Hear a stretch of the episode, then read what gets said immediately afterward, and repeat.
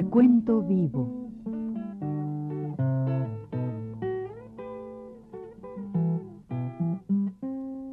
Mis décadas.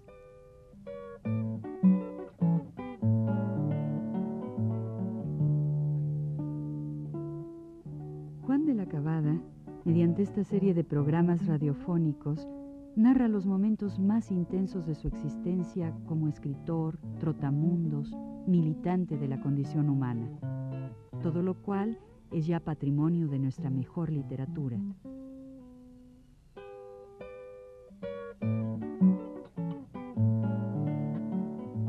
Con ustedes, Juan de la Cabada. Bueno, buenas noches. Vamos a seguir con, el, con esta serie. Yo que llevaba la contabilidad de esta casa, la casa de mi tío este Manuel Alonso Cavada, que tenía una peletería que se llamaba, dije ya, La Flor. Además, era cobrador.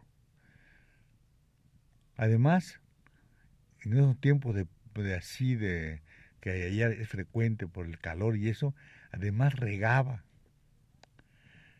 Además, tenía que hacer visitas a personas que que tenían, que, hacían pedidos, iba a visitarlas. Yo diré por cómo, cómo conocía a mucha gente entonces allí, ¿verdad? Y con ese motivo, pues, pues, me pasaban cosas curiosas. Por ejemplo, yo estaba regando. En Cuba la, la gente, sí, los muchachos ahí, en todas partes, pero ahí son así muy curiosos. Los muchachos son bastante traviesos, como en todas partes, pero son especialmente curiosos, ¿no? Y yo tuve varios pleitos con un mismo negrito siempre. Este, yo estaba, por ejemplo, regando, el negrito ese que era un poquito más alto que yo, pero así simpático, así de esos de alpargatas, y de, gorrita, una especie, un pillete era, pasaba y me y, y me, como la, la, yo estaba regando, pero la donde la, la cosa del agua estaba, donde estaba la llave, estaba en otra parte, la, la vuelta. Una que estaba regando, de repente este pasaba, cerraba la llave y se iba a la manguera. yo estaba furioso que pasó, iba yo atrás y este, este chico había cerrado la llave. Bueno, con esta, este tipo de cosas, pues él pues me, me, me indignó, ¿verdad? Y, y, un día pues lo, me dio tanto coraje que lo perseguí a este amigo, ¿no? Y él salió corriendo, ¿eh? salió corriendo y, y, ya. Pero otra vez, así son los muchachos. Iba por la calle cuando de repente recibo un ladrillazo de este cuate, ¿no? ¡Paz! Un ladrillazo. ¿Qué pasó? Y es él que está ahí. Ahí lo percibo, pero él iba haciendo así burla y corriendo delante de mí, corriendo ahí. ¿Verdad? Pues yo creí que también había acabado. Pues no, señor. Un día estaba yo en los anaqueles arriba, porque estaban quitando unas cosas, ahí están los anaqueles subidos, cuando llega él, dice, mira, este gallego, porque ahí me decía, me decía gallego, que, Dios creía que yo era gachupín, es decir, la gente creía que yo era español, eso no, y me dice, ahí le llaman hacia los españoles, todos son gallegos, ese gallego, ayer, ayer, ayer, ayer le, dio, le, tiró un piedrazo, y entonces me indigno, yo cojo el martillo donde estaba yo arriba clavando, y lo salgo a perseguir y cada vez que lo, que, lo, que lo un poco le daba un martillazo y así corriendo, corriendo, corría de una, de una manera velocísima, ¿no? Y yo detrás de él con el martillo. Todas estas cosas me, este, me parecen ahora así como, sí, pobre chico, pero era, era, era, era, era, era muy así. Esas cosas de, no sé si ustedes han tenido alguna persona que por una cosa u otra usted le llama la atención o quién sabe qué es, la cosa es que siempre está sin conocerlo ni nada, no sabemos ni cómo, pero esa cosa sí, que creo que es física, en él, en mí no, porque yo pues no me había fijado, pero él sí era muy, y siempre me acuerdo con gran cariño de este cuate que, que siempre me, me tuvo presente cuando me en toda la cosa, en todo este tiempo que estuve en Cuba, en, estuve en Camagüey. Bueno, pues como ven ustedes, son todas estas cosas entre chiquillada y, chiquillada. Está uno formándose y está uno haciendo trabajos de, de hombre, ¿no? Trabajos muy curiosos. ya, pues al mismo tiempo que tengo esto, eh, este, este, trabajo y que me, arrozo con todos estos muchachos así, pues me tengo, me, me tengo que ligar a la a esta clase media alta de profesionistas y cosas de Cuba. Entonces hay una serie de, de nombres, ¿verdad? Que siempre tengo que recordar, porque son personas que vi mucho en Cuba, las tenía que ver. Y entonces, los, estas personas, me acuerdo de una señora así, siempre la veo en la calle La República, se llamaba, una señora llamada la señora Gallo, una señora Caballero, que a veces yo trataba con ella, y un día me dijo, porque estaba muy indignada por no sé qué conversación, y me dijo ella, me dice, gallego, me dijo. Le dije, yo, yo no soy gallego. ¿Y qué eres? Me dijo, mexicano. Ah, peor, peor, peor, mucho peor, me dijo ella. La señora esta es una cubana muy chistosa, una señora muy rica, vivía a la vuelta de mi casa. Este, esta familia este, Betancourt, la familia Lamar, la familia Freire, todas estas. bueno, había una señora, la señora Polamo, y otra señora María Lorenzo. Estas personas, eh, algunas de ellas tengo que, pues, recordar muy amorosamente a varias, ¿no? estas, estas señoras así. Porque había, había, la señora esta, una señora Polamo tenía tal cantidad, tal cantidad de pedidos de zapatos que me hacía a mí, que sospechaban en mi casa, ¿verdad? Que, y así, pero el marido, yo tenía que cobrarle. Me trataba de una manera feísima porque me hacía esperar horas para pagarme. Yo me, me, da, me daba mucha risa porque siempre me pagaba la cuenta, pero yo, pero bueno, me hacía esperar un montón de tiempo y decía, bueno, pues ahora muélate. La semana pasada te va, a costar más caro. Pues y así era. La, era una, eran estas, esta, digamos, las aventuras de un, de un, de un muchacho demostrador. Para eso había un jefe demostrador que se llamaba él, muy alto, asturiano, que se llamaba, él se llamaba Baldomero López, Baldomero, asturiano. Y los demás pues eran muchachos llamas, otros muchachos, algunos arriaga, muchos montañeses porque mi, este tío mío era santanderino, era montañés, y algunos muchachos había que venían, eran montañeses, ¿no? Pero este era, era, muy, era para mí también muy notable esta forma de dirigir un negocio, porque este, este tío mío los dominaba con la vista, ¿verdad? Estaba, por ejemplo, la gente en el mostrador, ¿verdad? Y cualquiera cosa que una, una mala posición que tuviera el empleado, uno, eh, pues claro, inmediatamente la corregía porque él hacía así con para que le nada más no le decía nada más tosía un poco o, resoplaba cualquier cosa y ya enseguida esto cualquier cosa la corregían enseguida no tenían que estar siempre ocupados haciendo cosas limpiando con gamuzas el calzado poniéndolo quitando el polvo, los entrepaños, haciendo algo.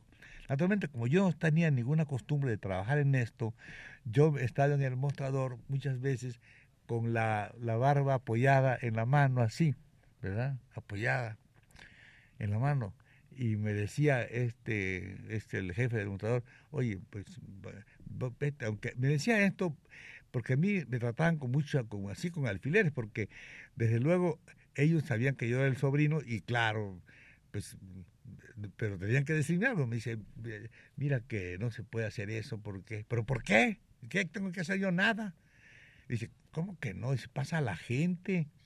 Y, o entra cualquiera y te vea con esa posición aburrida, con, con así soñando, pensando con las manos en la, con la cabeza entre las manos o, o la, o la, o la barbilla sobre sobre el, sobre sobre, la, sobre el brazo como pues eso es muy Ah, no, hacía caso yo.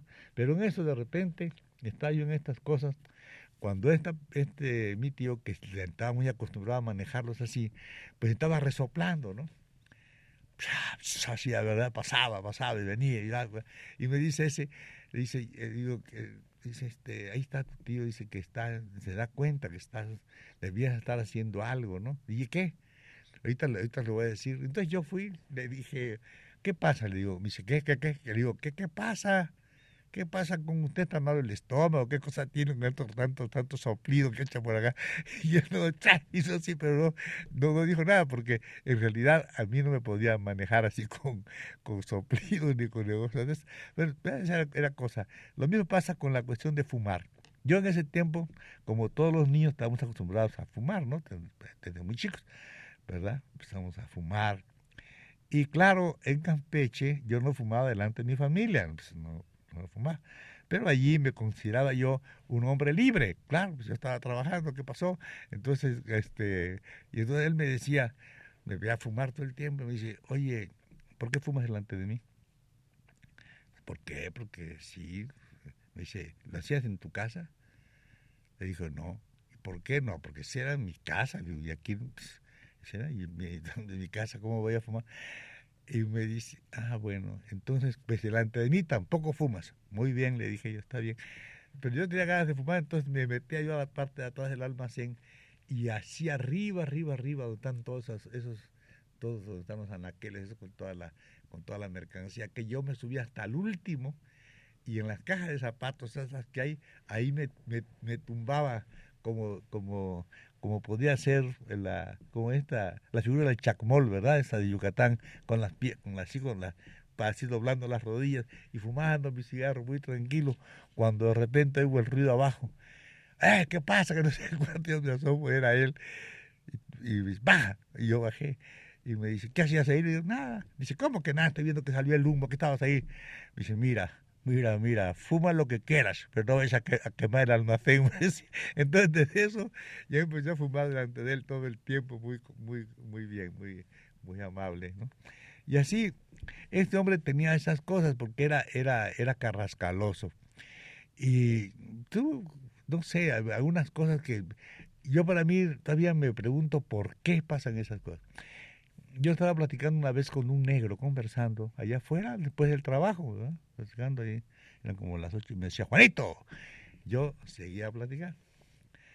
Y volvió otra vez, un momento, un momento. Y me gritaba, Juanito, un momento, un momento, le decía. Y en esto vuelve a gritarme otra vez, yo conversando con el negro aquel, Juanito, le dije yo, váyase al diablo pero no, le, no, no con esa palabra, le dije una palabra mucho más fuerte, mucho más insolente. Váyase al diablo, le dije, pero la palabra era otra, muy, muy así. Y entré, me dije, ¿qué habrá pasado? Dije, me voy de aquí. Y voy, entro y me lo encuentro llorando.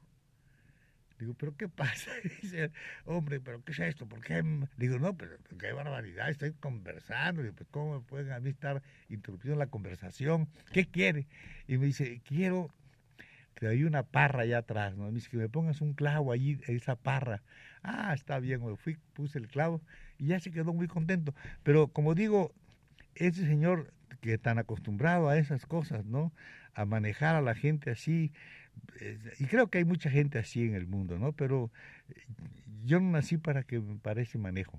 Entonces, pues llegó una vez allí, estando en esas cosas, este hombre que siempre, pues, me, aparte de las cosas que ocurrían, de estas cosas, pues, la, la vida era que él me siempre me, estaba invitando, ¿no? Con, con mi tía, estuvimos al teatro, cosas que, que, eran muy, bueno, era una cosa de, de trabajo de familia y al mismo tiempo creo que él había pensado que con esta manera me enseñaría a mí a trabajar, yo no sé qué, qué, qué o alguna cosa. Pero bueno, esto es la más o menos lo que yo pensaba, o lo que, la cosa es que me sentía a veces incómodo. Y estando en eso, en eso, resultó una vez que llegó una orden, una ley que se llamaba del cierre a las seis de la tarde. Este cierre a las seis de la tarde va a ser, naturalmente, como se verá en el próximo programa, la causa de mi retiro, separación, de, la, de, de, esta familia de, de Y irme para La Habana de nuevo. La vamos, vamos a ver en la próxima, en, la, en, la, en el próximo programa.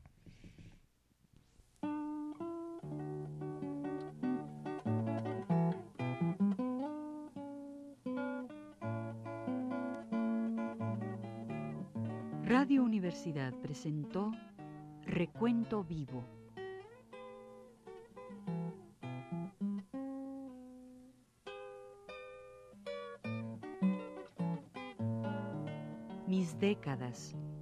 por Juan de la Cabada.